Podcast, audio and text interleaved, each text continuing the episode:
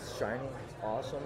It's cool. It's a piece Good. of hardware that I can give for my baby boy. Porque eu não comi nada antes. You know, Não comi. Eu absolutely. vim treinar. Hold on, I'm talking, brother. Hold on, I'm talking, brother. Hold on, I'm talking, brother. Hold on, I'm talking, brother. Hold on, I'm talking, brother. Hold on, I'm talking, brother. Hold on, I'm talking, brother. Hold on, I'm talking, brother. Hold on, I'm talking, brother. Hello, and welcome back to Hold On, I'm Talking Brother. My name is Joe Greenwood, and you are listening to our UFC London review Aspinall versus Blaydes. And uh, Tom Ballum. So nice they did it twice, but this time did not deliver uh, like the first time. That was my initial reaction watching it live on Saturday night. What is your overall feelings about how successful this uh, UFC London card was? Oh, Paddy the Baddy. oh, Paddy the Baddy. Oh Uh. Joe, it was the best of times, it was the worst of times. It hit some pretty high points, this card, for me, so I'm not going to not gonna buy into this doom and gloom totally. Uh, but that was just some flashpoints. By and large, it was a little bit underwhelming. Yeah, massively so. Massively so. I mean, none more so than the main event, which is what we'll get to now. Uh, Tom Aspinall versus Curtis Blaydes. Tom Aspinall um, throws a leg kick against Curtis Blaydes, uh, takes a step back, and blows his knee out uh, inside 15 seconds. Um, what a what a 15 seconds it was, though. Hey, Tom, we really learnt a lot there. Well, Uh, well, Joe, we called it on the pod. One of the two uh, commentators on this pod did notice a, a not a blow from Blaydes leading to a finish, and Blaydes was claiming that as well. You know, he was emphasising the fact that he threw the hands. That's right, hold on. So you, oh wait, hold on, hold on. So we made predictions last week, right? I put my prediction belt on the line, and I predicted an Aspinall knockout, and you've gone for a Blaydes knockout.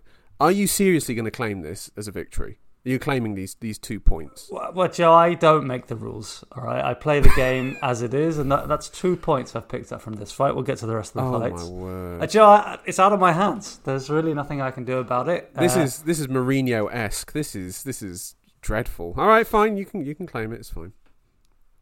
You can claim this victory on this on this prediction. Right, let's go out into the actual fight though. Um, yeah, a bit of a nothing experience, I guess. It was real deflating moment considering the rest of the card as well. Uh, how that did not live up to how it should have been. Yeah, but And- yeah, absolutely. This was uh, what everything was building up to. Uh, the crowd was was reaching a kind of fever pitch. It was everything. It was every. I think you know it was really feeling like it was going to deliver. You know, just on an emotional level. I I- feel that not necessarily anything I saw in the fight. Although my feeling was, Joe, uh, I did think like well, Blaydes, man, he's he's being undersold here. Like Blaydes is, Yeah. uh, he's serious, serious competitor in that division with a with a monumental record. A big, big man. You could see that he was not outmatched uh, in any in any kind of size comparison between the two. And I, I really, I had this cheeky feeling the whole time that Blaydes was going to pull pull off an upset. Uh, crazy that I'm saying it would have been an upset. I just, that, Yeah. that's that's how I felt it was set up. Yeah, it was it was it was an odd sensation watching it, and yeah, I mean it's it's immensely disappointing we didn't see how this play out. I mean, these two in theory should be great dance partners in a way. You know, you've got the traditional striker against wrestler combo, but they're a bit more evolved than that. Well, Bla- Blade said it best uh, in his po- post-fight victory speech when he said, "He got skills, I got skills, and I- we want to see whose skills are better." Yeah, and I, I think that's fair enough. Uh, it's pretty clear they're not going to see that though in their next fights. Blaydes has already set his sights set on the winner of the Tuivasa Ciryl Gane fight, which will be main eventing UFC Paris in September. That makes sense, doesn't it, Joe? Yeah, that makes sense. I mean, unless Tuivasa knocks Gane out brutally, w- at which point I'm saying give that man a title shot. But Well, like, this, but we've still got to resolve the whole situation around Ngannou in the UFC. Is he coming back? I don't know if we've had any further developments on that. Do we, or do, or do we just go like, you know what, interim title shot Tuivasa against Miocic? Like, oh, we like we can't just keep we can't keep teasing people. You don't this. say you, you can say Tuivasa, you can say title shot, but you can't say the other thing you said then, which was Stipe Miocic. He has to win a fight, Joe. What do you? You don't Wait, think- hold on. So then you you would have Blaydes to Ivasa for a title shot, interim title shot. Uh, I would make so. Here's my perspective on the heavyweight division right now. I think you could have put match Blaydes up with Gane or Tuivasa, uh, and he Mhm. would have gone on to fight for the belt without this whatever's just happened with Aspinall. Yeah. Um, now he should fight the winner of that fight. That sounds great to me. Um, whether Mhm. it's for a belt or not, you know, I'm I'm not particularly bothered. Okay. Oh, fair enough then. Fair enough. I mean, I mean, I guess it depends on how they want to book the Jones Stipe fight. If that's going to be for an interim title, if that's going to be, or just like a straight up matchup between those two, title Well, or not. This remains to be seen, Joe. I mean, every heavyweight in the pack, when when asked about Jon Jones, they say, "Please stop talking to me about that guy." He's. Mm. I've never seen him at heavyweight before. I have no evidence Yeah. that he is going to appear at heavyweight, and I think our approach here on Hold On, I'm talking, brother. It should probably be the same because is that really going to happen? Yeah, yeah. Uh, He's he's teased a lot over Ugh. three years now, nearly three years, and it's tiring. It really is tiring. I mean, a man who has continually, as we said the other week, full of shit, pretty much, and and What then mean like full E- of shit about EPO? You know what was full of shit about his personal life, full of shit about his uh, his you know his morals, and then like we're going to believe him when it comes to the fight game. Yeah, exactly. So Body yeah, I'm- steroids. exactly. So I guess maybe we should just ignore Alcohol. Jones. Domestic Joe, violence. Let's stop talking about Jon Jones. Let's not sell Let's talk about pod. Curtis Blaydes. Let's talk about Curtis Blaydes. You're saying winner of Gane to, to Ivasa. Well, I'm saying like that hopefully this fight will still be there uh, in the future. Hopefully, will be. Aspinall will make a full recovery. Can maybe you can Yes. play something up for me, Joe? I didn't actually see. Was it confirmed just to be uh, dislocation, or is there some more serious damage? No, there? nothing's clearly come out, but I think that was the initial reading of it that it was a dislocation of sorts. Now you're claiming there that that's going to be the power from Blaydes' leg uh, dislocating. Joe, the, the thickness, the thickness on those thighs. They were so planted in the in the mat. Uh, can you also confirm whether or not Aspinall took further injuries and having to manu- maneuver himself out of the that was cage? insane, wasn't it? Did you see that little wheelchair thing they stuck him into initially? As if the- like he'd as if he'd collapsed on the side of a mountain. He had to be airlifted out. That was appalling. That was absolutely awful. And then you saw like he basically in the end he had to ditch the chair and just kind of jump down the steps himself. It was just Terrifying. absolutely f- freakish. Like this. I mean, I know he's a gigantic man, but Jesus Christ, you couldn't get like a few people to help him onto that thing. That was But- awful. I mean, are we are we to take it from this that the UFC is not expecting fighters to be injured and need to be taken out of the cage? Is this like Yeah, particularly heavyweights. what? Like, I guess, I guess from past experience, that that's nothing to really worry about. I mean, the only time, other time this popped in my head that I've seen a fighter being shown stretched out was when O'Malley lost to Vera. Don't know if you remember that. It was a very weird shot that they showed of him leaving. It's like it's kind of the same thing here, where they don't normally show this of fighters unless it's for people that they seem to like, and it seems like Aspinall is someone that they do they do like. Although in the um, in the post fight when the referee was announcing when uh, sorry the Bruce Buffer and the referee were announcing the winner, Mm. uh, they were very keen to get Aspinall out Yeah, of the out. picture. They're just trying to find this little corner of the octagon where this like Yeah. spectacle wasn't um, wasn't in camera shot. I don't know what else there is to say about this. Like commiserations to Aspinall is, is really unfortunate.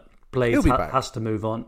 Exactly, and uh, He'll be back. I'm positive about that. and we'll be back to talk about him when he is. But I think now we have to look at the co-main, which was the middleweight matchup between Jack the Joker Hermansson and Chris Curtis. Joe, you're laughing. I know you didn't. You wanted to skip straight to the fight after this, but we do have to follow the official championship. No, no, I'm, uh, I'm happy to follow the, uh, championship f- format, Joe. So Mhm. r- we both picked Chris Curtis to win this fight by decision, if I remember correctly. Yeah, because we didn't expect Jack Hermansson to turn into a kickboxer who was happy to just pick away at range and set the range and be patient. Like that was a very surprising performance of, from Hermansson. Didn't get frustrated, didn't get you know riled up by his opponent's antics or anything like that. Just kept, stayed very measured and just pieced Curtis up from the outside. And Curtis got very frustrated by that to the point where he was flipping him off in the middle of the cage. Flipped him off as he was. Did you see the video of him walking outside the cage afterwards? Both fingers up, screaming "fuck you," and uh, yeah, it was it was very salty about his uh, his loss. Joe, Can I you mean- understand why? No, I cannot understand why. That is a bad look. Chris Curtis, you're not a boy. You've been demoted. Uh, He has he's definitely lost boy status. However, the following actually that evening and the following day, he was on Twitter apologising for his behaviour, and even took a picture with Hermansson uh, to uh, apologise and show well, that how, how, how magnanimous of him. Uh, I think if you're going to give plaudits to somebody's character, it's, it's Jack Hermansson because he uh, largely accepted those taunts, apart from a, a brief "you're you're a bitch" at the in the last five seconds, which I thought was fantastic. Yeah, Or "fuck you, bitch," was it? I, I, yeah, something along those. So you, you you choose the variation, listener, that uh, and, that sounds most and add a bit of Viking kind of Norse inflection on Yeah. it, and then you've got, uh, then you've got it. I mean, Hermansson had every right to to be dismissive of Curtis. I, I, I thought Hermansson put put put on a bit of a clinic. Really, he fought he, he fought exactly how he should have fought. I was actually sad to see him uh, kind of apologising for his performance. Yeah. Uh, that, I found Um, that what did he, do wrong? I mean, he, He, just he, he won the fight, clear decision win. He absolutely worked Curtis in, in in every element of the game. He landed some big shots, which was surprisingly didn't Lovely body kick, lovely like elbows. sort of left elbows as well. Yeah, I don't know how Curtis didn't get cut by them. I was expecting to see a, a you know the absolutely sliced up face once um Hmm. once his guard came away from those elbows. So great showing from Hermansson. Uh, Curtis just couldn't really get near him, Joe. Like I, I didn't realize. I have to say, um, I didn't realize Curtis doesn't throw kicks at all. mm. Like yeah he, he sort of abandoned that, didn't he? It, I mean, it was it, it was terrible. He couldn't cut the cage off. He couldn't No. close the distance. He couldn't get in the pocket. Um, he couldn't offer the kicks that would kind of frame um, Hermansson in a way that he could close the distance against the cage and get in No- range. no double jab. Like it was, it was very rudimentary stuff. I mean, I kind of, it kind of, it did feel like that maybe Chris Curtis has fought a few times too many recently. Like maybe he needs a bit of time off. I understand why he's trying to take as many fights as he can. I mean, the promo package beforehand outlined his sort of journey and his frustrations and like only getting to the UFC now when he's 35 when he could have been there before and he wants to make the most of it. I get that. But sometimes you need to take a break you know, add something new to your game. And hopefully from this fight he does. But let's go back to Hermansson here, who really did show big development in his game that he's actually willing to stay on the feet and not worry too much about trying to strangling trying to strangle someone and maybe just let that happen organically Well, rather than sort of chase it. I, that, this is what I want to see in the next fight. I want to see him fight someone who let's see if he can do it against someone who is going to push him a bit more than you want to see Jack, Jack Hermansson, the kickboxer? Maybe. Maybe. I don't know. What, what, what sort of matchup are you imagining here? Well, I'm not sure that I took exactly the same thing away from the fight that you did, Joe. I mean, I feel like I've seen this Hermansson before, but I've only seen it for a round or two. And then I've seen, yeah, the inclination being to switch to the wrestling game and then show his kind of specialism on the on the mat. I feel like against, uh, for example, Vettori, he had a good first round or so, but then he was kind of outmatched in, in the power. And obviously, he didn't actually do much damage to Curtis. I think somebody with a, I don't know, someone who had game planned a bit better for Hermansson would have been able to make Hermansson or test him more in this fight. Um, I, like really, I mean, it was it was a very poor display from Curtis. He just wasn't a, no ring craft, no ability to close the distance. For sure. And uh, of course, there are fighters in there, kickboxers in that division, uh, who who would make short work of that. Especially when Hermansson doesn't seem to have the power to really uh, make people ask questions. I mean, Cur- Curtis himself, he, he wasn't at any point worried by the da- damage of Hermansson. He just didn't know how to close the distance, which I just couldn't believe. yeah, particularly for someone so experienced. Somebody who's who's marketed as a striker, a boxer, and you know should have great footwork and the ability to do that. Yeah, he he did he did freeze up a bit. Like, yeah, he did freeze up. Anyway, Hermansson, can I throw out the matchup that I'm thinking? Please do. Andre Muniz? You hate Jerk Hermansson? No, I just think that'd be an interesting matchup. I think that's I think that's a bit rough, mate. If if I'm du Plessis? What are you thinking? Is that is that what you're thinking? I think that's the, the kind of guy who, who would bomb through that distance if he was going to try and kickbox. that sounds like that sounds like a lesson for Curtis and what he should have done. No, no. Oh, right. But what I'm saying is that like you could imagine du Plessis just charging forward, throwing those shots. Hermanson could slip under that and take him down. You don't think? Like The, raging, the raging bull. I Yeah, I don't know. I could see it. I mean du Plessis. I don't know. I don't know. I haven't seen du Plessis getting worked by a wrestler yet.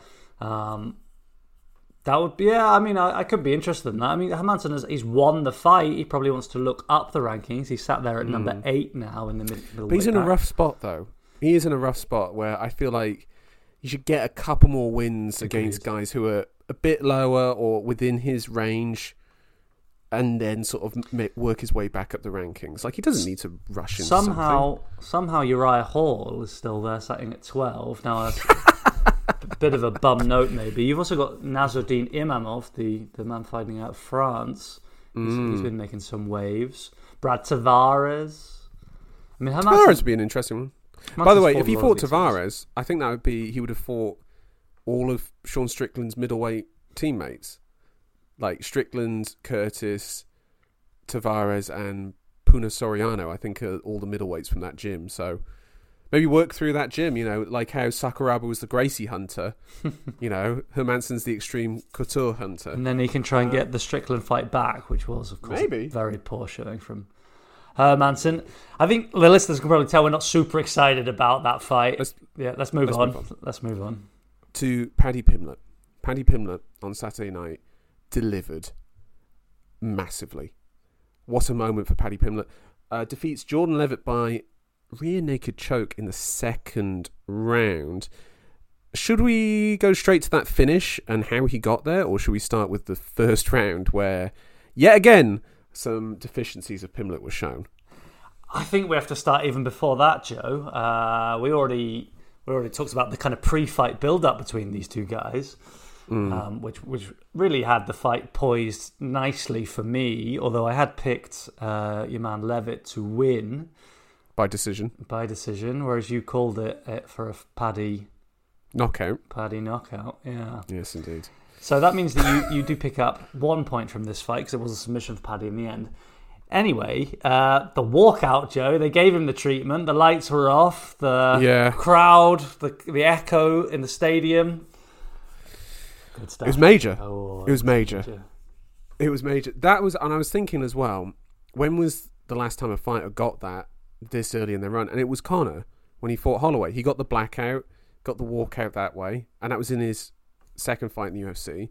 Only other one, other ones I can think of as well were Michael Chandler and Anderson Silva, but they were in title fights in their second fight in the UFC. So, yeah, this is it felt major, and linking to that is Dana this week saying, I want to take Paddy to New York or Boston next for his next fight before then moving on to Vegas. So hmm. get ready for the Paddy show at MSG. Crushing a can, brother. Like he will be fighting someone easy at MSG. But let's go into the fight then.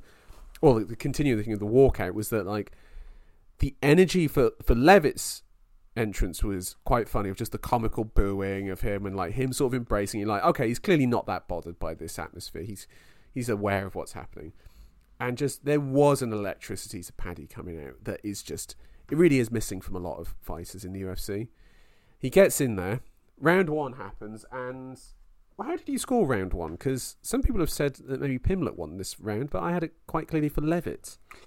Well, you'd have to explain to me what made it a clear Leavitt round, Joe. Well, it wasn't clear for me, but I felt strongest that it was a Leavitt round. Just that he outgrappled him, that he just controlled him, and that the impact that Paddy landed would not have didn't count, uh, swing the uh, the balance in his favour enough for me because it only came right at the end, and he had been pretty much controlled for all of that round. Um, Yeah, I think I think of like unable to get him off, really. I think you've summed it up well. I mean, obviously Leavitt came in to go to work and try, try to shut down that hype, stop him from building any further, and uh, went straight into the wrestling game, pushing Paddy up against the fence and then working through various positions. He was largely successful in that in controlling Paddy, but he wasn't re- really able to get anything off at all. He didn't Yeah. carry any threat in that department, Leavitt. Yeah. And uh, what I've got to say for Pimblett, he the man has undeniable power. Yeah. He hits Yeah. different, Joe. You can just see it. You can see that um, when he was able to get some shots off, that Leavitt he didn't like that at all. It, I don't know. Some Yeah. fighters just really just it's just different. And and Pat They have a weight to them. they have, have, like- they have just yeah ferocity, something to pop. Yeah, it's it's it's quite something. You watch these like you know built shy guys in great shape, and, and they just don't don't hit right. You know, guys like Marvin Craig. Vettori. Well, Paul Craig also, or Marvin Vettori, I think is the standout example. Yes, that's a great example. I mean, he's a, a hulking build, got a big square head, but uh, but nobody really recoils from his shots. I think Paddy's shots they did tell, even though he didn't get many off. I I and also also feel like that power would be a lot more impressive as well if he had the technique to back it up Ah, because fuck- his striking technique ah awful. fuck that, Joe. Come on. you don't need that, mate. You need a hairstyle. You need the walkout. You know, you Yeah. need a couple of choice comments, and then you just swing for the fences. Yeah, and then teabag him at the end. and then teabag him in the end. So we got into the second, uh, and Leavitt tried to continue with that same same game. This time, Pog- uh, Paddy was able to wrap up. What was the name of that position? It was like a f- four four point lock. I can't, I can't quite remember. the- Yeah, yeah, yeah. It's uh, because what he's got. Um, how many points are basically out of your control now? Isn't it some? I can't. I don't know the correct terminology of it, but I understand. Understand the. This is not the podcast for that, brother. Yeah, go to go to Jack, Jack Slack if you want that shit. Right. But what what was really interesting as well was when they were up against the fence and Paddy sort of like locked in this guillotine with like a sort of D'Arce choke sort of guillotine standing on the feet where Mm. it's getting a bit of a squeeze on. Obviously, it's not going to be a submission sort of threat from there. And But he, made Leavitt uncomfortable. knee. What? That, he Yeah, made, he made Leavitt Leavitt- adjust and left the space for that knee. Uh, that knee to the head.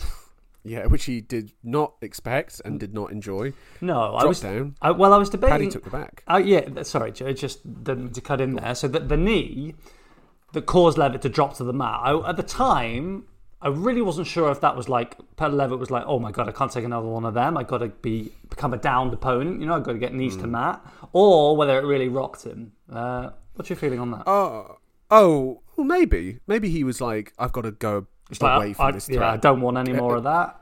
towards like a, a low single ankle pick sort of thing maybe he was trying to go to at which then point then Paddy then flipped that round to a back take um, Trap and the then locked trap the arm in the body Trap triangle. the right arm of Leavitt uh, up against his torso in the body lock at which point Leavitt is a one-armed man and in this fight Bisping, Bisping declared it was over. And Yeah. sure enough, mere 30 seconds later, Paddy did sink in that choke. I mean, Joe, once once you are trapped in a body lock and you've only got one arm, uh, it's uh, that's a pretty rough condition position to be That's in. a- Because number one, you've got to try to get the body triangle off with your one Yeah. arm. yeah All right. Number two, you've got to free the arm.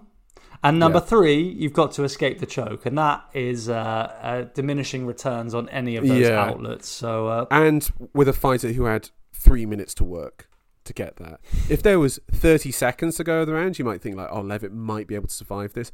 There was absolutely no way he was going to survive that. And Paddy knew, he knew he had to time, and he was patient with it, waiting for that choke to get in there. And once it was in, my word was that tight. And Leavitt, he was kind of scratching his way to try and find something to lock onto, and he knew, he knew he was done, and just took the smart smart option. Don't need to be choked out in front of 20,000 fans and then and then get teabagged. At least he was conscious when he was teabagged. And it was a bit of a Yeah. half hearted teabag from. From Yeah. Pimblett, which which I was fine with. It was all quite good natured between the two of them at the end. I haven't I haven't heard from Leavitt since then. Joe, have, have you seen any? Has he made any comment Hmm. no, on I haven't seen anything. Yeah, probably won't be showing his face for a little bit. Yeah, back to the uh, fight nights at the Apex uh, prelims for you, Mr. Leavitt. Build yourself back up, son, because uh, I think he gave a good account of himself this week. Like, you know, in terms of like how he presented himself to the fans. I don't know. I, th- I think so. It certainly did, but ultimately he was humbled by Paddy Pimblett and Teabag. Joe. Like they can't get away from they can't get away from what happened to him. He talked a big game. He was very dismissive. I don't. I don't dismissive of. Paddy's st- skills, uh, and Paddy, you know, did damage to him on the feet. Yeah. actually did out grapple him effectively and and then choked him out. So that was pretty, you know, doesn't get much more, uh, yeah, sorry, uh, dominant than that, you know. Yeah. So Should we talk about uh, the post-fight promo from Paddy? well, This, this, was this felt like a real star-making moment in a way, or a humility sort of making moment for for this guy. Cut the bullshit and just poured his heart out. yeah, yeah. Um, I certainly shared the same sentiment as you. It was a real, like, not in the. Well, okay. Let's talk about first what what he he said. He made a very emotional appeal for for men to unburden themselves by sharing um, things that are weighing them down emotionally off the back of a close friend of his uh, committing suicide just not long before the fight. Um, and he, I think th- four or five days before. Yeah, and it was a naked, emotional, open uh, speech that certainly resonated uh, with a lot of people, uh, me included. I thought that was a very powerful same. moment, totally authentic. Um, Yeah. And, you know, Paddy might be a bit crass and a bit uh, uncomfortable at times Yes. but people like someone they can relate to, someone who's genuine, and I th- certainly felt that that was completely genuine. Yeah, I think this it can it fits his persona as well. Is that he is very open and sincere when it comes to certain causes. You know, this week he was talking about the cost of living, price in the in the UK, people having to use food banks, this sort of thing. Like he is very open about these things that affect people in his surroundings and Well, Joe, we, what we have here is the making of a working man's hero.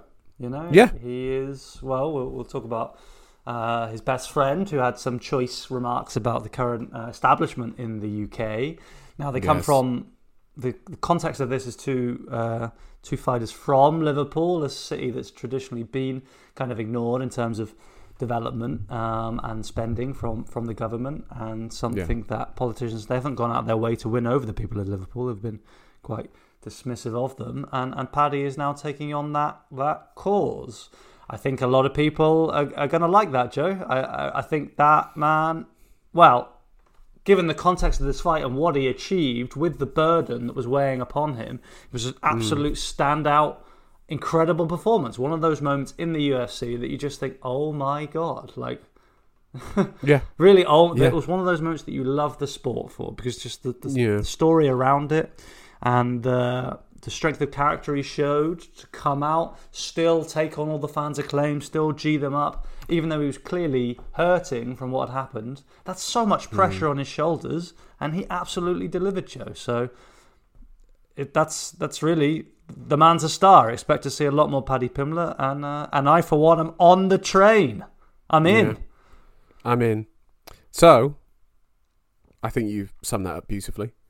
Let's talk about the future for Paddy. What is next? Crushing cans, he- baby. Crushing cans. Well, are we- is he? are, are we going to go for the canniest cans possible? Are we going to get like a can that's got hasn't got too many dents on it? What, what are we looking for here? Because people were talking about matchups afterwards. Some people were just suggesting like a Matt Frevola, someone along those lines. Uh, someone suggested Bobby Green, to which I said, "Oh no, Paddy should be avoiding a Bobby Green. Like I wouldn't, I would not be taking on that sort of challenge just yet." Um, what is the sort of like? Is there? A, I think you've got a name on. On the tip of my tongue. Well, Joe, I don't know. Uh, First, we got to answer the question here. Uh, are we gonna try to push him on towards the rankings now? Is he ready for that? No. No, I don't think so. Even given the state of the lightweight rankings. Wait, what do you mean? Given the state of it, you mean like what he can move through it quite easily, or do you mean like that uh, there's uh, uh. a sitting target there, as in like a Tony Ferguson? is that what, is that what we're going to suggest? Well, this is this is my question. I mean, if we're does, he does obviously doesn't need any more brand building. He doesn't need a big name, um, but I'd still like to see him. You know, I I don't want to. It would be a little bit underwhelming if he had someone with no name recognition whatsoever. And I think Matt Frevola. What about this? What about Michael Johnson? Oh, Oh, oh. That's an interesting one. But Johnson, he snuffed out some some some names. I mean, I'm now in the Dana White role where I want I want to make sure that Paddy's gonna get it done. I want someone for him to style on. Uh, Clay Guida. Oh my god. I mean, are we not thinking, you know, the likes of Dan Hooker or Tony Ferguson? We- We're not. We're not thinking about that. Oh, maybe, maybe Dan Hooker's a Hooker. te- Hooker's a test.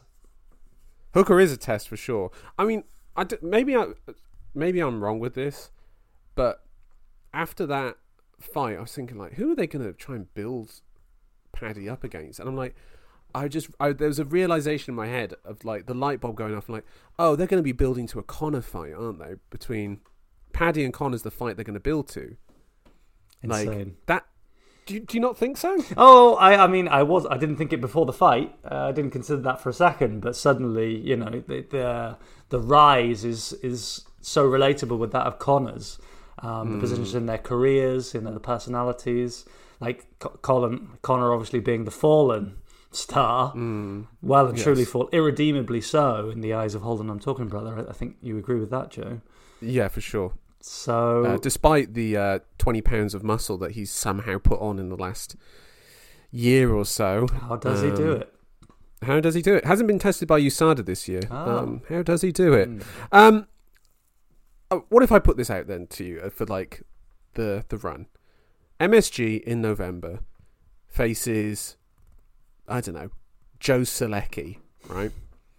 Cuts a fire promo, and then February March next year main event versus Conor. Oh my god, it would be insane, and we love these. We love these. This build up in the UFC. Hmm. That is really, it's really tantalizing. A lot can happen between now and then. Uh, Come on, like, we have to book the fight for. We have to it's going to be fight. November, Madison Joe, but I feel so protective now. Can I mean, can I trust Paddy?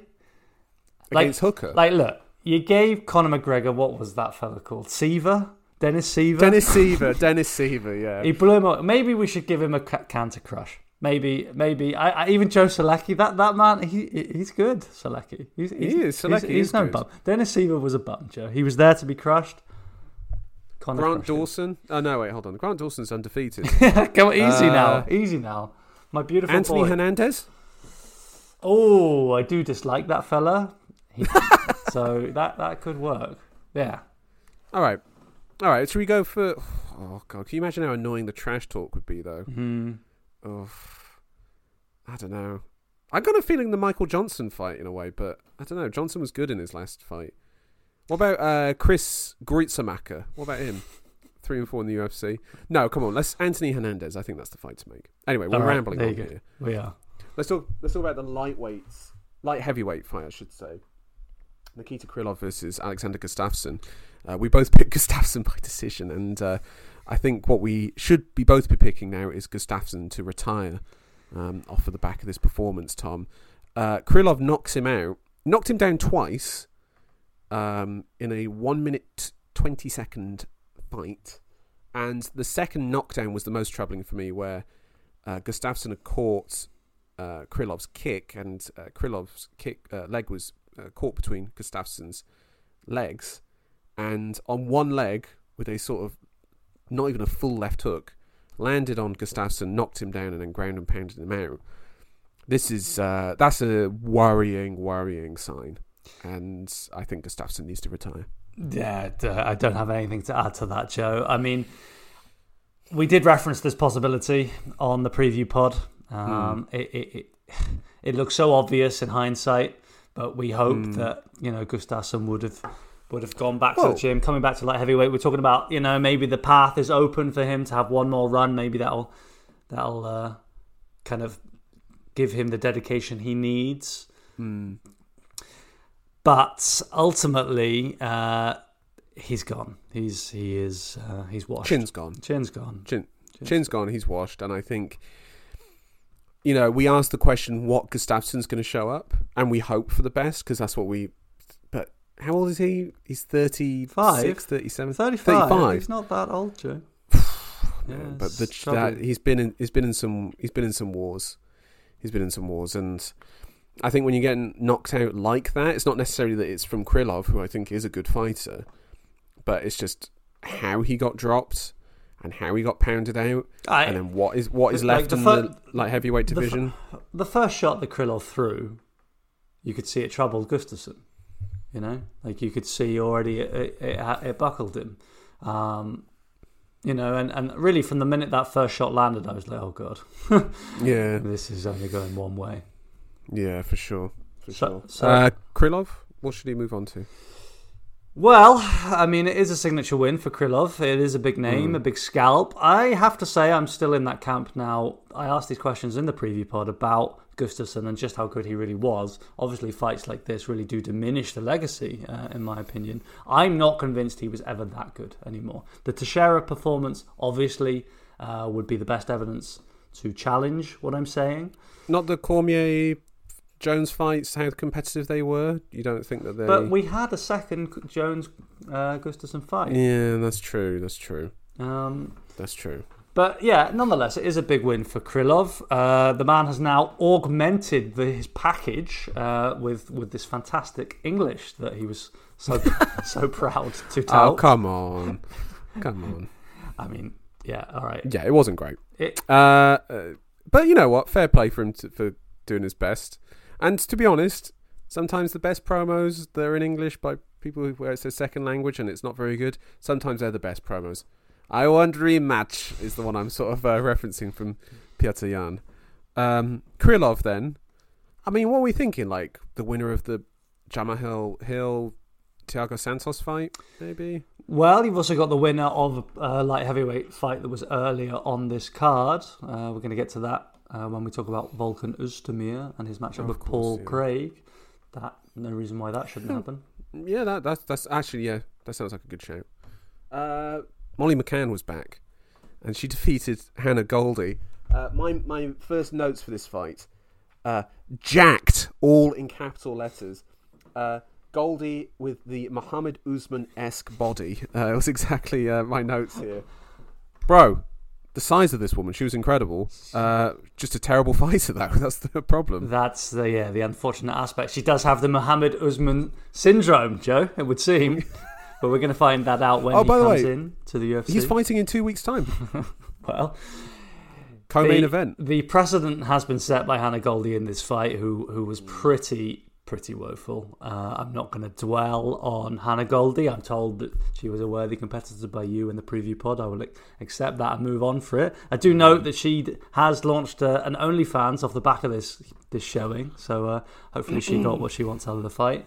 But Molly McCann, Joe.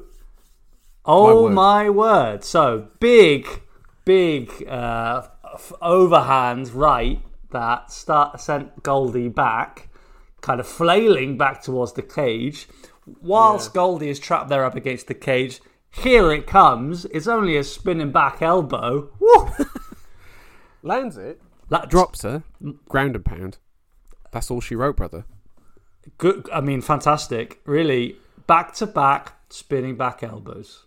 It was incredible. When, when, when I mean, it's almost like it was a bit of a piss take of the division. Let's be honest. If you're able to do that twice, two fights in a row, that says a lot about the division. Um, But just but, well, credit to McCann because you know, of course, when you land a shot like that, you think, right, I've I've, I've unlocked it. I found I found the path to victory, and uh, I've completed MMA, That- and uh, you know, yeah, and she threw one spinning back elbow. It was at the right time uh, when Goldy was against the cage. Yeah. You know, it wasn't out in the open. It wasn't unnecessary No. spinning shit. It was it was the great move. Uh, Yeah. and and she picked it at the right time. So I really think this was a huge showing for her. Her star has ascended, not just off the back of Paddy, but in her own right now with these two finishes this year. Hmm. Who did she fight next, Joe? I'm going to say it. Valentina Shevchenko. That's that's the fight to make. Wow. Let's stop. Let's stop fucking around. Just get her. Like she's she's on fire at the moment. You know, she's got like crowd lover for some reason. I don't particularly find her that charming of a personality, even though I do uh, agree with her post fight promo. Um, Fuck the Tories. Oh, fuck the Tories indeed. Um, listen, if Paddy can convince men to talk about their mental health, and if Molly McCann can get people to cheer or shout "fuck the Tories," then they're all right in my book to some degree. Um, but what, what are we doing here? This is a terrible division. Like, just give her, give her the title shot. Like, really, come on, let's let's just do it. Madison Square Garden. She's in the co-main event. Kane's Valentina Shevchenko. You can see it, can't you? Paddy goes out there before. He knocks out Clay Guida. He cuts a fire promo just before Molly McCann comes out. Gets the crowd fired up. She comes out. The crowd are on their feet, and then Shevchenko cruises to a five-round decision. Like this is just this this shit writes itself. Am I mistaken, or is is Molly McCann currently unranked? She is indeed, but you know, Alex Pereira was uh, unranked before he gets his title shot with Adesanya, and let's just do the same thing here. Joe, you get you get no contest from me. You are the resident specialist for the women's flyweight division. If you say that's the fight to make, that's the fight to make. Yeah, fuck it. I mean, Miranda Maverick was calling her out, and I think Maverick's a good fighter. Um, What about Maycee You know, Barber? She's supposed to be such a good striker. Yeah, that'd be an interesting one. I think that could potentially be a bit of a could derail Barber.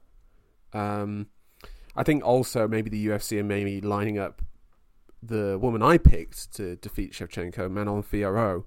Uh, she's got a fight in September against Katlyn Chookagian. Um, so maybe they might go down the Fiorot route. But personally, I would just say fuck it, give it to to Meatball Molly McCann. What's the worst that could happen? All right. Well, that's If she wins, if she wins, you got a British champion. Rematch at the O2 in March, and if she loses, who cares? Joe's women's flyweight fiesta. We're gonna find a name for this segment of the pod, but it's Yeah, I'll create some. I'll get some music going. You know, the sort of you, you can imagine it. right, Joe. Anyway. Last fight on the main card was a light heavyweight matchup between Volkan Oezdemir and Paul Craig. Uh, we both We pick, we pick, we both picked Paul Craig by submission, which was far from happening in this fight. Can we just talk about? They were both walked out. Craig has got this intensity to him, and they cut to Volkan Oezdemir, and Michael Bisping says on commentary, "Oezdemir looks worried here." To which I said, "No, he always looks like that. Like, what are you talking about? He always has this sort of blank. I've just seen a war crime committed, and I want to try and forget about it. Look on his face. He's, yeah, I, d- I don't know what they're seeing there."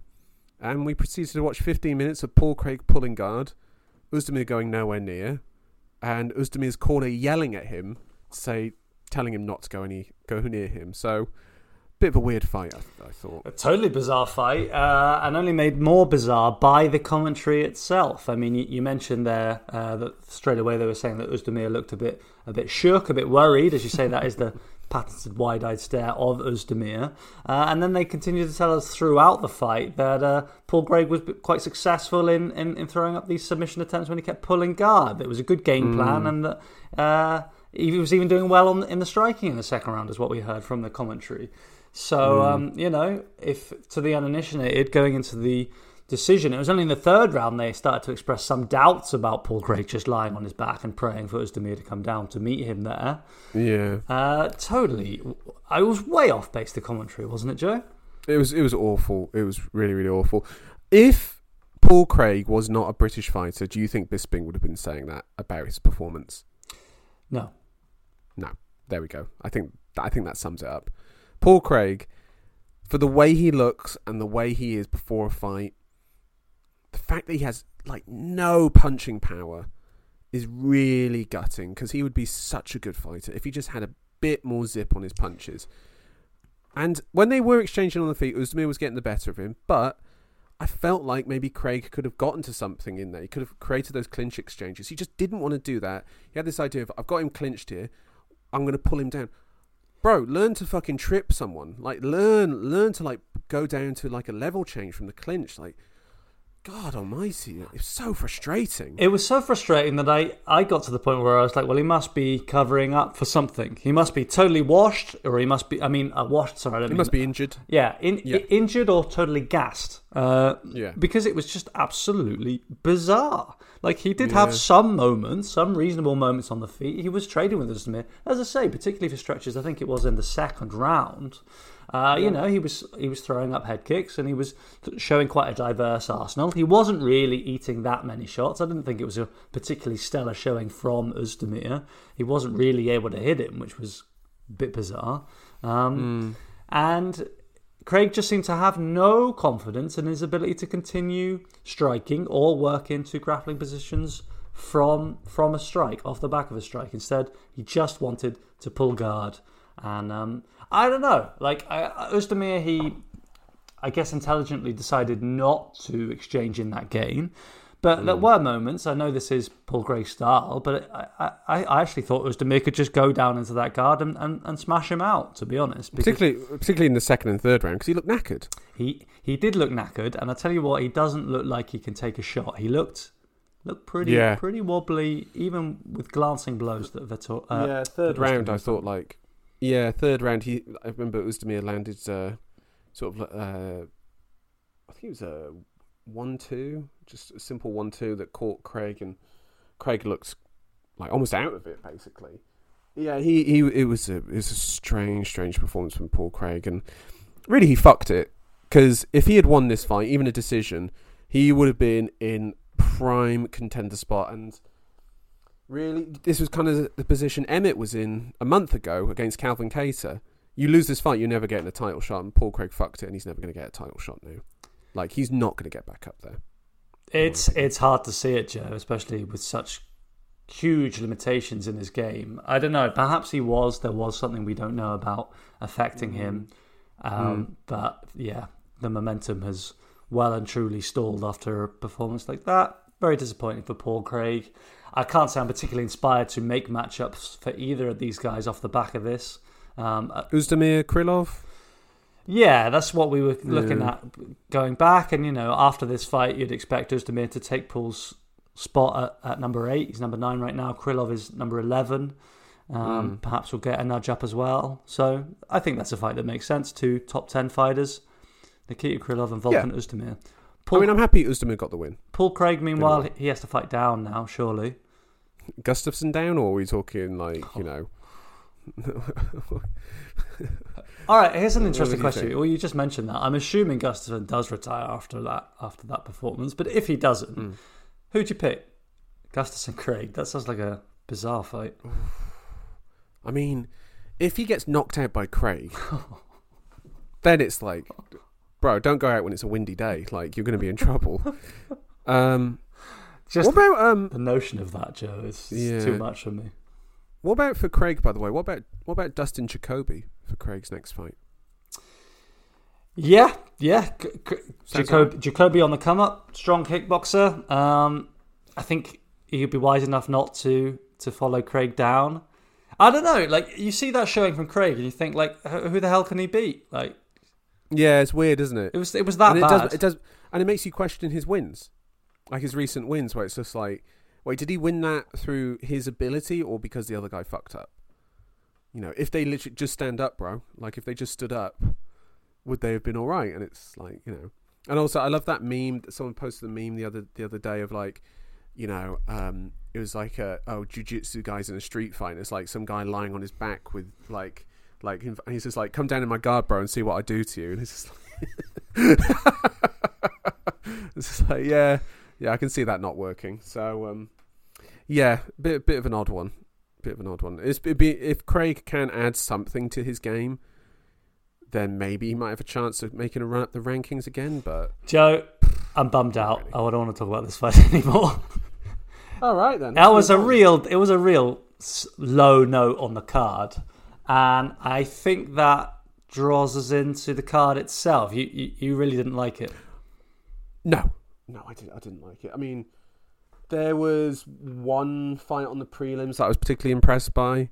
Uh, sadly, it wasn't involving our boy Jai Herbert, who uh, edged out a decision victory um, over some Jabron. He got out, I mean, he got out wrestled by Jai Herbert. There's some something bad's going on here. Um, but yeah, I, I think the prelims set us up for a bit of a disappointing evening uh, of, of fights. So on the prelims, there we had um, what was it? Eight fights overall. Eight fights overall, Yeah. I believe it was, and seven of those went to decision. Most of them from uh, lay and pray style wrestling Mm. or, or control time. Uh, I'd like to revisit uh, the fight that I picked here um, going into the card as being the one to watch. That was Muhammad Mokaev fighting Charles Johnson, a newcomer to the UFC flyweight division. Um, Well, Joe. Yeah.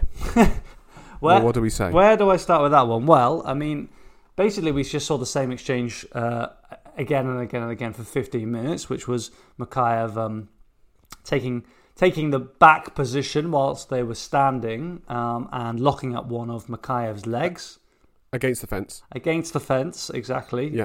And um, Mokaev locking up Johnson's leg. yeah, t- locking up one of his legs and holding his back. Uh, Not really doing a whole lot to improve that position. Occasionally uh, being successful with a trip or a takedown, uh, to which Charles Johnson would stand straight back up. They would exchange a little bit and find themselves in the same position. Uh, so it was just all control time for Mokaev. A lot of people have been very down on Mokaev after this performance. I don't know if I'd go that far. Uh. He came out there. He absolutely exploded. It was rocket fuel for the first uh, Hmm. first minute or so. Um, t- fortunately, Charles Johnson he wasn't going to be taken out that easily. The guy looks pretty good to me. I was Yeah. pretty encouraged, pretty happy to welcome that guy to the UFC flyweight mix-up. Um, I don't know, Joe. How much do you want to criticize Makai for this performance? He won the fight I comfortably. mean, he's, he's very young. He's very young. He doesn't. He doesn't like. If he has a fight like this where he's got a game plan and he wants to try and like out wrestle this guy and take him down and do his work on the ground, that's fine. And if he's feeling like, oh, I'm not getting to what I want, but I'm still winning the fight, I'm gonna just keep going with this, and hopefully something will happen with that. I get it. I just feel like when they were, they did exchange for that first minute, that Mokaev got something there, and it's like maybe he just didn't want to risk it and felt like that this was the best thing for him to do. Well, the one question I had with regards to that is that he really did explode for quite, yeah, at least the first minute uh, in that first round. He really tried to work Johnson. And when he could see Johnson wasn't going to go that easily, uh, I think he started to get a bit more mindful of conserving his energy. I'm sure he felt that lactic acid in those muscles. Um, Maybe that adrenaline dump sort of thing. a hundred percent. The crowd had quieted down uh, by that point, and yeah, I, I wouldn't, I wouldn't say that he was just trying to be conservative. He didn't want to take any risks. I think he just went to positions that he's used to being more effective than they were in this fight. So I choose to credit Johnson's uh, defense, and I look forward to seeing him fight again. Ultimately, it was a unanimous decision victory. All three rounds went to Mokaev. I don't think you'd disagree with that. And um, I'm ready to just keep pushing him up through the rankings. Let's go. Damn. What do we think then for Mokaev? Are you thinking? Well, the man wants to be Well- champ in a year, Joe, so he's got to get to work. Pick any Damn. name. He says he wants to fight. He wants to fight on UFC 280. So I, I. I will allow what that. about this? What about what about Matt Schnell? well, that's a man with some name recognition now after his last showing over Sumudaerji, which we went in some detail over uh, on a previous pod. I'm, Hmm. I'm down for it, Joe. You pick any name in there, and I want to see it. Any any name in the top 15. I think Mokaev is legit. This story is not over. Absolutely. Uh, let's talk about the prelim fight that I picked. Nathaniel Wood gets a decision win over Charles Rosa. Charles Rosa doing his best impression of Diego Sanchez from 2006. Uh, it was a bit of a bit of an odd one from Wood. I felt like because he was clearly a lot better than Rosa, getting getting the better of him. Knocked him over a few times. Some lovely feinting from from Wood in this, but I felt like again, like the Mokaev fight, got to the end of the second round. All right, I'll just cruise through this third one. I can just do this over and over again until I get the decision win in a new division. I get it, but I would like to see Wood maybe just kick on a little bit more uh, in his fights in this weight class, and uh, I'm intrigued to see what he does next because I thought this was a very comprehensive win over Rosa. I'm sure you agree. Yeah, another fighter going up a division who suddenly does look uh, a whole lot healthier. Um, I think there's a lot of room for that in the UFC. I don't think these guys do really need to cut down to the smallest size humanly possible and then try to rehydrate back up to something resembling a normal weight. This was another guy who looked improved uh, at featherweight. Yeah, bring it on, Nathaniel Wood. Let's let's go. Yeah, absolutely, absolutely. Really, really uh, enjoyed his performance there. Um, but yeah, overall, I, th- I thought this card was just not very good, was it? It's just let's let's be real. no, No, of course, no, it wasn't good. It wasn't good, but it was a huge, huge moment for Paddy Pimblett. And jo- Yes. Joe, like, if I asked you, Conor McGregor, Conor, ah, Conor McGregor, when he dusted off uh, Siver, do you know what card that was on? uh, UFC Boston. and I don't remember what else was on that card. Right, and I think that's how we'll reflect on this one too. Fair enough. Fair enough. Let's uh, well, let's wrap this up then. Tom, you're the champ. You steal the belt from me on a on a technicality. Are you, are you actually going to claim the belt here, or are you going to be like do the honourable thing and be like, I can't claim the title from this? Well, I, I guess we have the situation where, like, you know, Oliveira, he is, he's not the champ anymore officially, but perhaps in the fans' eyes, he still is. Yes. Uh, we'll have to hear from the listeners on that one. I mean, I, I am the champ, but there's nothing I can do about that. Fine. You can be the champion for a few days. I'll claim it back this weekend uh, when we do our predictions for UFC 277. Yeah, which we'll be back for uh, tomorrow. Won't be covering that on this episode because it is, of course, a main uh, numbered event. So we're going to give it the proper treatment. Um, brings us to quite a short episode here, Joe. Uh, any other little little things that caught your eye? Oh, should we talk about Dana White's comments for two major announcements this week? There were two big fight announcements this past week. You had the Sean O'Malley versus Petr Yan fight set up, and then the um, Hamzat Chimaev versus Nate Diaz fight. Should I give you the ones for the Yan O'Malley fight first? Sure. Uh, okay, he said this. We were in matchmaking, and Sean Shelby actually came up with that fight. Sean Shelby wanted that fight. I said, Are you out of your mind? You don't make that fight now. He told me why he'd make it, and O'Malley's ready. You know, O'Malley's about to be 28 years old in October in his absolute prime right now and hits like a truck. He ended up selling me on it, and more importantly, both guys wanted it. And even more important than that, when we announced it, everybody went crazy and loves it. And even more important than that, it should be a fucking should be fucking a really good fight. Excuse my uh, my my slip up there. Tom, we were kind of excited for this fight, but also a bit like, Jesus Christ, are you actually going to do this now? Like, I don't know if we went totally as crazy as everyone else. Yeah, well, I mean that's a real look behind the behind the curtain. Um, so I appreciate that insight from Dana. To, to to be honest, I think that summarizes our our thoughts very much. I'm looking forward to the fight, Joe. I'm, I'm I would say I'm crazy about that. That sounds like a lot of fun. You don't want to see Sean O'Malley fight Petr Yan. I mean, I do. I absolutely do. Particularly on that card as well, which is going to be on UK time for us as well. That's going to be something that will be uh, make it even more appealing. And that's a bagging card, UFC 280. Now, should we talk about the, those comments about the Diaz Hamzat fight? Oh, I feel like I'm not going to agree with him here, but let's go. All right. Count the lies in this one. Okay. So Dana had this to say I care about Nate a lot. we were talking, One. we were talking about it being his last fight, and I said, Listen, kid, you think about the wars that Nate Diaz has put on and the incredible fights and the big fights he's done with us. Go do whatever you want to do, man. But getting a fight done with him isn't as easy as it seems. Everybody's like, well, why don't you make a fight? Well, he asked for Francis and Ngannou. I could go on forever, but I won't. We got the Hamzat fight done. That's the fight he wanted. I counted at least four there. So, um, I mean, what, what, what's what stood out for you more? I care about Nate a lot, or he asked for Francis and Ngannou. I, I mean, we know that Nate he likes to enjoy uh, enjoy a smoke from time to time. I Yeah. I think the times when he enjoys smoking probably do coincide with the times he reaches out to Dana White on social media. I wouldn't rule that one out. Uh, yeah, the the thing that I'm if I'd easiest to rule out is that he cares deeply for, for Nate Diaz's well being because you cannot match him up with Hamza and, and, and say that those two things cannot exist in the same universe. Yeah, a lot of fighters have come out and said as much. Leon Edwards said it this week as well, where he's was like said, "Well, I'm pulling for Nate to win," and he said like, I, and he said, I, "I think it's a bit fucked up that they're giving this him this fight." Uh, kind of ignoring the fact that Leon Edwards was booked against Nate in a sort of like, well, just go squash this guy sort of fight, uh, which And he pres- did. Apart, But and- proceeded to get had- rocked with a few seconds left.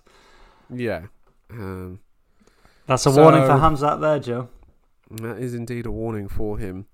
Um, I mean, there were so many other fights you could have made, and yet they're wasting our time with this. Yeah, I'm not. I'm not excited about it at all. No, no. Anyway, listeners, thank you for joining us. We will be back tomorrow to talk about UFC 277. Tom, you're the champ. Congratulations. I do not hold it against you whatsoever. And uh, Tom Aspinall, I wish you all the best. Thank you for costing me my belt. Uh, let's uh, let's wrap it up. Tom, thank you so much for joining me. Yeah, thanks, Joe, and uh, see you tomorrow for the next card. I did, and uh, thank you, listeners, for joining us. Goodbye. Up on Friday morning at 4 a.m. to a message that one of my friends back home had killed himself. This was uh, five hours before me weigh-in. So Ricky, lad, that's for you. But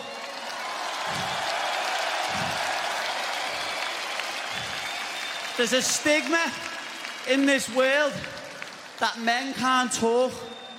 Listen, if you're a man and you've got weight on your shoulders and you think the only way you can solve it's by killing yourself, please speak to someone. Speak to anyone. People would rather, I know I'd rather me mate cry on my shoulder than go to his funeral next week. So please, let's get rid of this stigma and men start talking.